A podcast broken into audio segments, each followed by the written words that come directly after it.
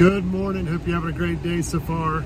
I wanted to share with you the advantages of pros and cons list.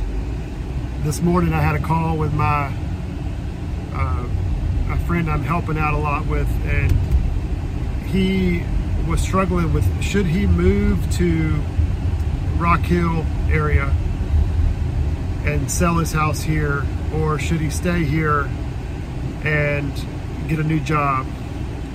And I told him last night, I said, I think you need to make a simple pros and cons list. So I said, at, at the top of the page, right, you know, move to Rock Hill. On the other half of the page, at the top, right, stay in Columbia and draw a line down the middle. And some people call this the Ben Franklin close. If you're doing sales, if you're just trying to figure out what steps to take, what's the next action.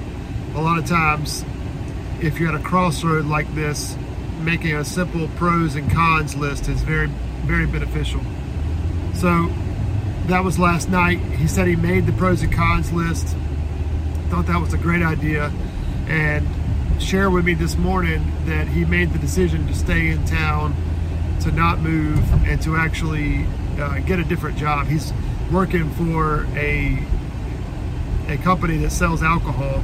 It's an alcohol distributing company, and he's been sober now for 55 days or so, and his passion's just not in it anymore. And so it was really good to be able to see that in him, you know, know that the passion's not there, and to make that little recommendation.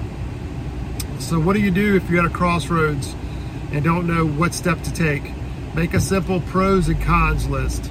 Take a piece of paper or take your journal, draw a line all the way from the top to the bottom down the middle of the page.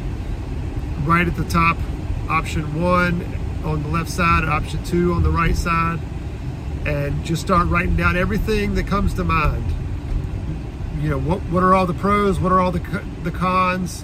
What are the details? Anything that comes to mind uh, I also told him to, to think outside the box because it could be that he doesn't want to keep this job and wants to go get a, a, a different job. So the thought of having an updated resume was something that I suggested and maybe trying to find a job locally if that's what he wants to do. So hope you have a great day. It's a beautiful, cold, it's 36 degrees here in Columbia, South Carolina.